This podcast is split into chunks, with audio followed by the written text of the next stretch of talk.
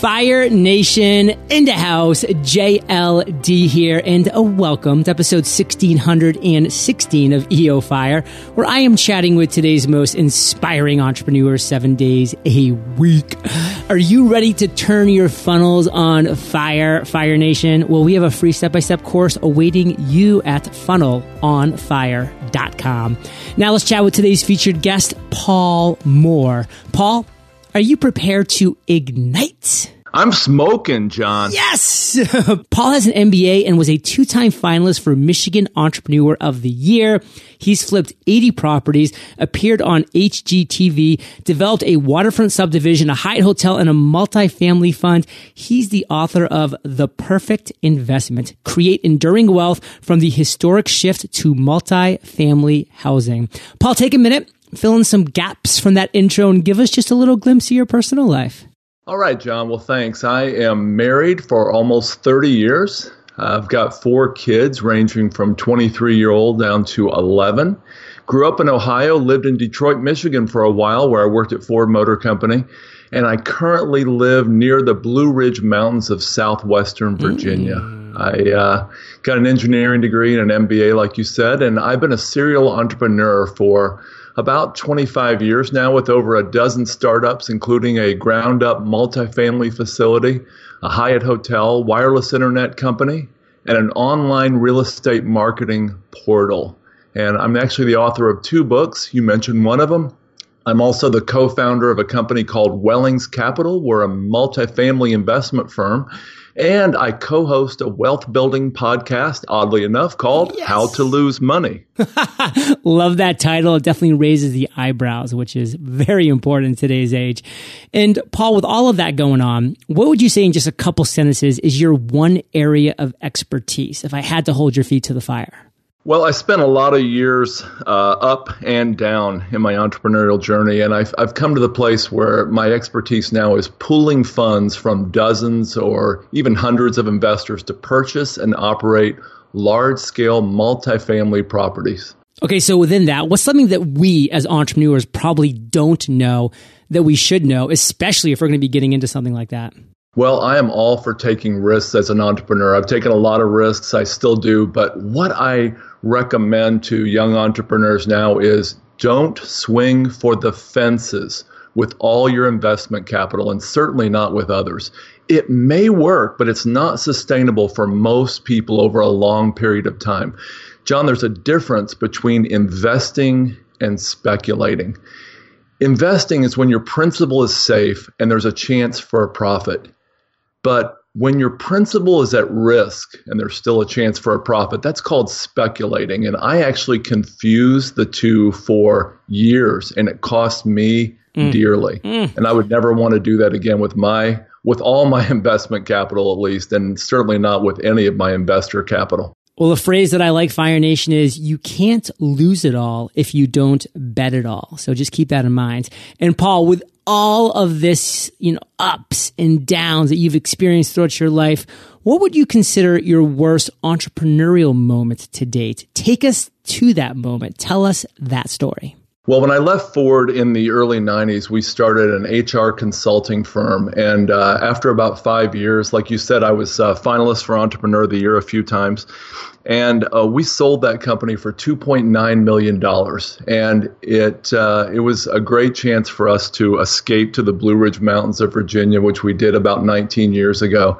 We uh, bought 120 acres on top of a beautiful mountain. We had a pond, stocked pond, trails, uh, and uh, we started a nonprofit organization to connect with international students who were studying in the U.S. and had never set foot in an American's home. Uh, we uh, basically gave them a chance to walk on the trails and fish and uh, milk a cow and ride a goat, or sometimes vice versa, and uh, basically stay in an American's home. Now, semi retirement at age 35 sounds like a lot of fun, but actually, I was a high energy entrepreneur and I, I just couldn't do this for long. So, my friend and I started flipping homes. And the first home we flipped, we were able to sell as a for sale by owner in about four hours for about a $24,000 profit. So I thought, well, this is really easy. We can do this several times a month. So we began flipping homes and we flipped about 50 or 60 homes uh, mostly very successful. Uh, we built a few modular homes stick built homes. I, I, developed an online real estate portal and everything was going well but i wanted more. So i actually began flipping high-end waterfront lots at a resort area in the blue ridge mountains called smith mountain lake. We um, we bought lots that had been originally purchased uh, for ten or fifty thousand dollars in the 70s or 80s, and we were able to buy them for a few hundred thousand dollars. Now these lots were overgrown; you couldn't see the water. People hadn't visited their own lot for years. We bought these for cash. We cleared out the underbrush. We thinned the trees. We made it into like a park-like setting we got a dock permit, took beautiful photos, and we advertised it on our website. And we were able to make about a hundred thousand dollar profit on these lots because the real estate market was on fire at the time. Um, we were able to sell these lots for say four hundred thousand up to a million dollars. We we started getting investors. We got multiple lots going at once, and uh, it was not only profitable but a lot of fun. Now, John, we should have seen the signs that the real estate market was turning. Fortune magazine's uh, headline, uh, their cover story in uh, 2005 was The Real Estate Bubble is About to Burst. But, you know, there's a song called The Boxer by Simon and Garfunkel. It says, A man hears what he wants to hear and disregards the, the rest. rest. That's right. And we should have listened. But the siren song of the real estate gurus and our growing bank accounts caused us to ignore this. So we continued to buy these lots at so called deep discounts. We should have noticed when the web inquiries slowed down and the phone calls slowed down, but well, when the real estate market screeched to a halt, uh, the resort market screeched even harder. And uh, we had a whole bunch of lots on our hands. We had uh, I had a waterfront vacation home I found myself going from uh, a couple million dollars in the bank years earlier to two and a half million dollars in debt. Oh. And this was late 2007. And John, that's when my partner bailed. He said he couldn't handle the interest payments anymore, which left me with double the interest payments. And I had a real estate income from my real estate marketing portal that was drying up at the same time. I found myself in a really difficult place. And oddly enough, I don't recall ever losing any sleep over this. I believed it really would work out. And this is what eventually led to my aha moment. Whoa, I love that little cliffhanger there. And I do kind of want to shoot back to the beginning part of the story that you told because Fire Nation, believe us, believe Paul, believe me. Early retirement, although it sounds amazing, it really isn't. And I can actually also speak from experience because, you know, I got out of the army at 26 years old, no debt, you know, six figures of savings in the bank. I was like, I'm not going to retire, but I'm just going to chill out for a while and travel and just do nothing. But man, you lose relevancy in life really fast. You're just like, wow. Oh, yeah. Do I even matter? Like, I remember going to the supermarket and walking around and just being like, nobody cares if I'm here or not here. Like, it's kind of this weird psychological thing with humans. You know, we want to be relevant. We want to be making progress in life. And so, you know, that's why retirement is never really what it seems to be shaped up to be when we kind of try to paint it in this great picture. So Fire Nation, that's why we have shows like this so we can say, hey, maybe you don't want to retire. Maybe you're just working in the wrong job. And if you can find something that you're enjoying, that you love, that you have a passion for, then you're on the right path. And maybe one of these stories is going to spark that idea.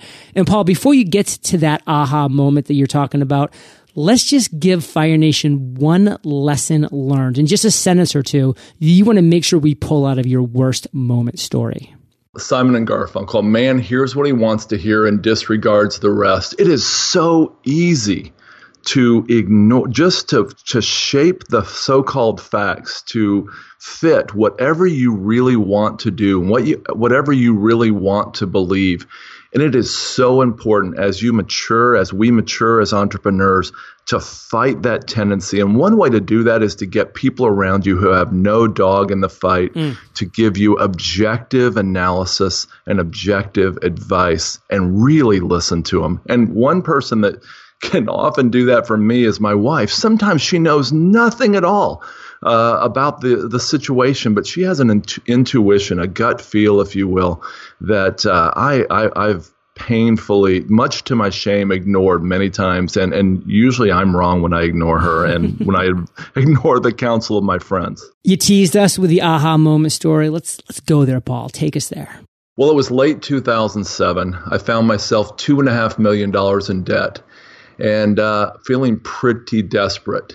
So one morning I was I, I, was up early as I always am, and uh, I was actually spending some time in prayer and meditation, and the thought hit me: WWGMD. What would George Mueller do?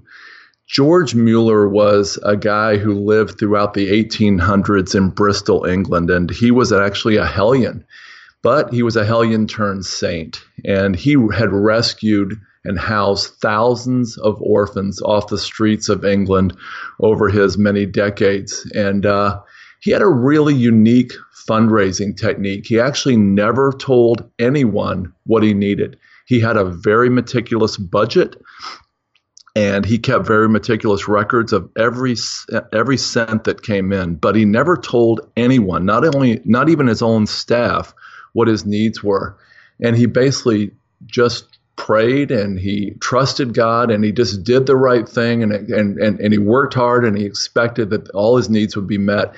Amazingly, he raised something like $200 million what? in today's dollars over, uh, you know, about 70 years of just doing this and never asking for a dime from anybody.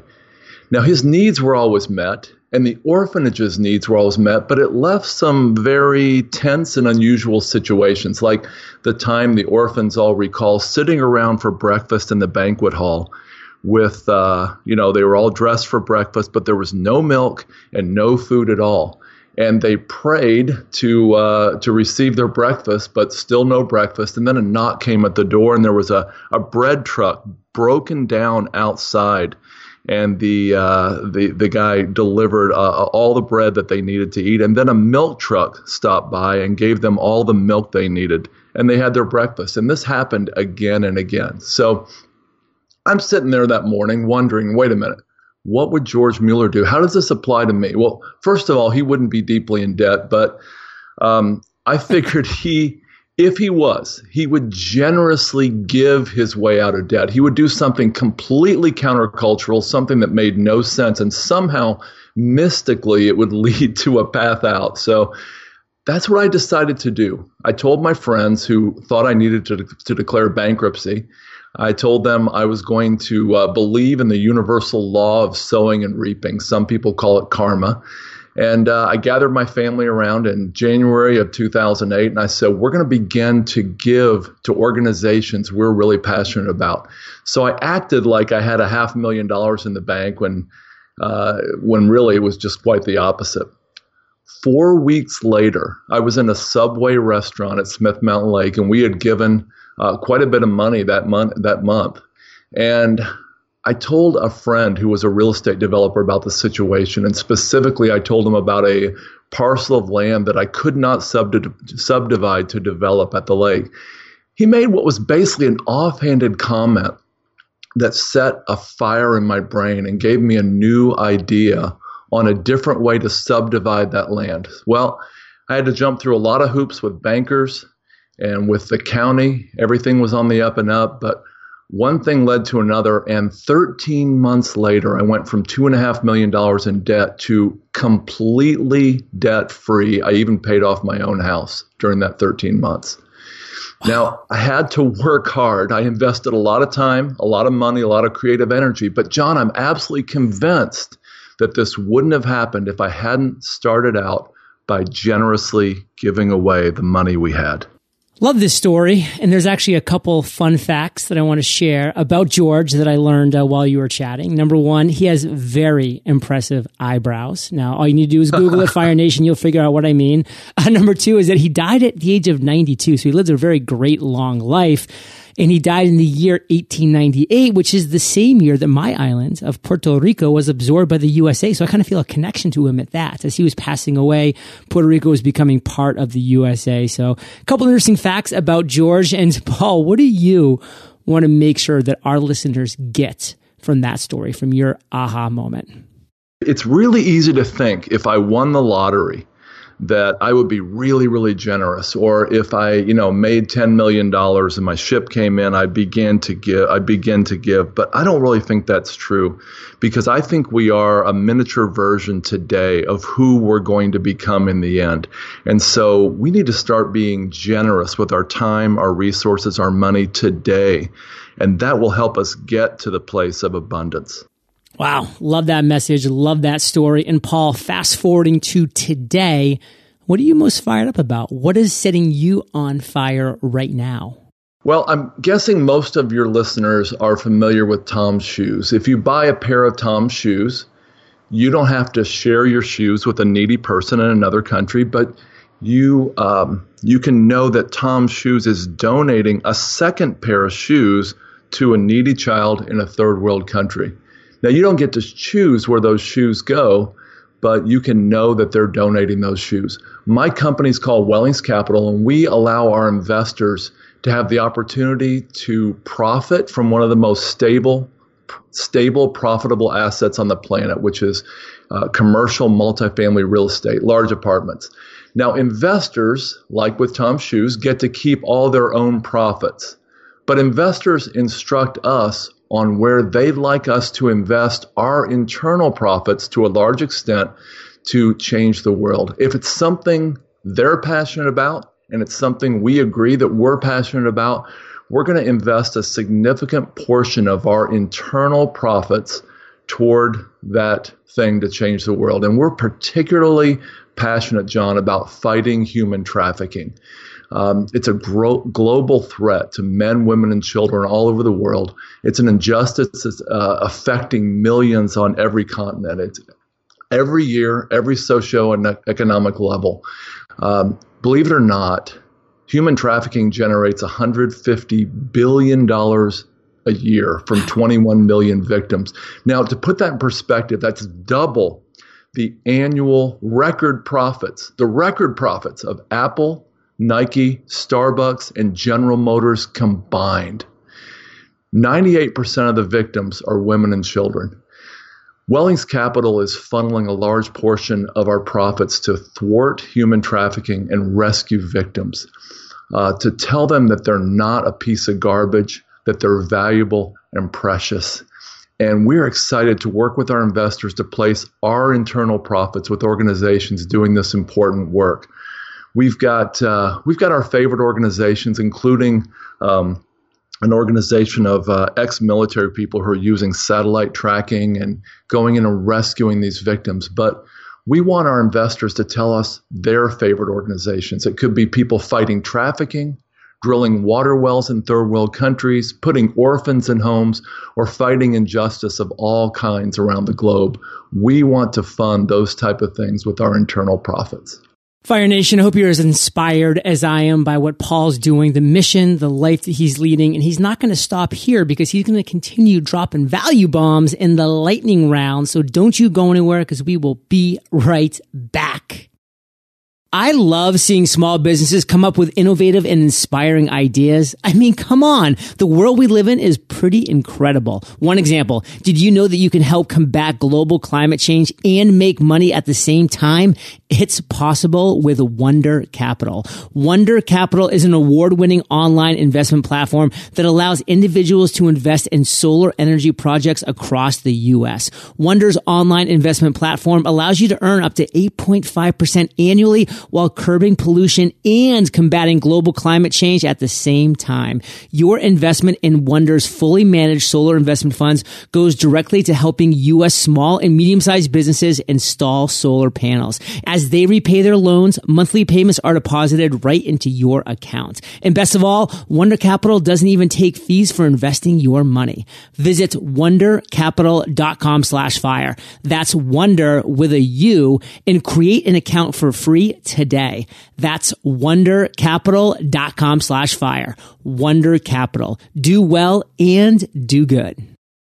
If you're stuck when it comes to designing your next logo, website, or even your business cards, then it's time to stop wasting time and start taking action and DesignCrowd can help. DesignCrowd is a crowdsourcing platform that gives you access to 500,000 creative minds from around the world who can come up with amazing designs for you.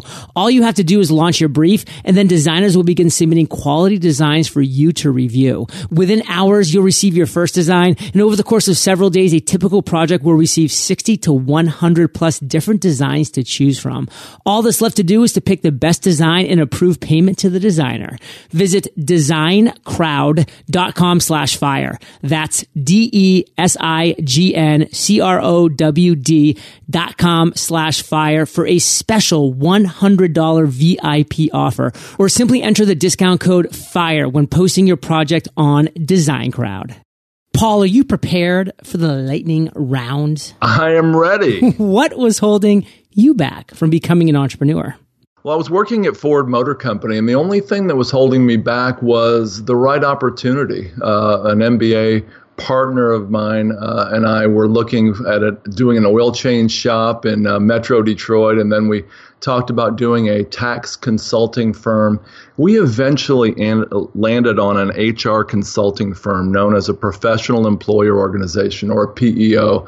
My wife was seven months pregnant, and I left the benefits and security of Ford to jump into this. And we actually ran that company for five years and we sold it to a publicly traded firm in 1997. What is the best advice you've ever received? Generosity and benevolence are the path to having more, not less. Hoarding wealth and greed are paths to misery and a useless life. A great proverb says, One person gives freely, yet gains even more.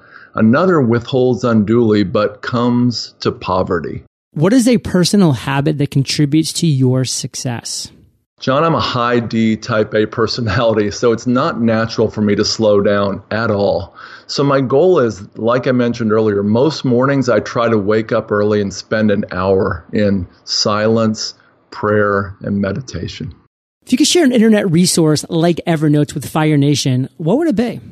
I've had a hard time keeping up with my clients and contacts, appointments, and follow ups over the years. And uh, last year, I discovered HubSpot, which is a comprehensive online contact management company. I really like their templates, the way they integrate with uh, Google Analytics and websites and all types of social media campaigns. Fire Nation, if you don't have a contact management system, you really need one. And I can tell you, HubSpot does a great conference every year called Inbound in Boston. So check it out. And Paul, if you could recommend one book to join the perfect investment, your book on our bookshelves, what would it be and why? Well, as a serial entrepreneur, I've always struggled to focus on one thing at a time. So to do that and do it well, I've uh, really enjoyed the book One Thing by Gary Keller and Jay Papasan, past guest of EO Fire. I definitely have to make sure Jay gets his credit due. Right. And Paul, let's end today on fire with a parting piece of guidance. The best way that we can connect with you, and then we'll say goodbye. Well, EO Fire listeners, the fact that you're listening to this podcast shows you're on a path to yes. uh, future wealth and success. But like I said earlier, who you are today is a mini version of who you're becoming and who you'll be in the end. And money will just magnify your strengths and your weaknesses. So don't believe the lie that you're going to be the person you want to be when you get to that point. It doesn't work that way. It's really the reverse. Start giving away your time, your money, your energy to serve others now. It's going to come back to you in spades for decades to come. Our listeners can reach us at wellingscapital.com. That's W E L L I N G S, capital.com. And we're offering a special free report covering the nine reasons commercial multifamily investors rarely pay substantial taxes on their very substantial profits. This is one of the most surprisingly happy benefits of what we do, and we're delighted to share it with your listeners. You can get that at wellingscapital.com slash fire. You can email me at paul at wellingscapital.com. And uh, my book, The Perfect Investment, is available on Amazon. And like I said, we've got a wealth building podcast called How to Lose Money. I love all of this. And Fire Nation, you're the average of the five people that you spend the most time with. And hello, you've been hanging out with JLD and PM today. So keep up the heat and head over to eofire.com. Just type Paul in the search bar. His show notes page will pop up with everything that we've been talking about today. These are the best show notes in the biz. Timestamps, meaning you can click on a link and jump right to that part in the interview. Links galore. And of course, check out wellingscapital.com slash fire for your free gift. You have a question about what we've talked about or just want to say thank you or hi to Paul? Paul at wellingscapital.com. And of course, snag his book, The Perfect Investment, to learn the great ideas that Paul's experienced and is willing to share with you uh, over the years of his journey. And Paul, thank you for sharing your journey with us today. For that, we salute you and we'll catch you on the flip side. Hey, Fire Nation. Hope you enjoyed our chat with Paul today. And if you are ready to master productivity, master discipline, and master focus in just 100 days, visit themasteryjournal.com and I will catch you there or I'll catch you on the flip side.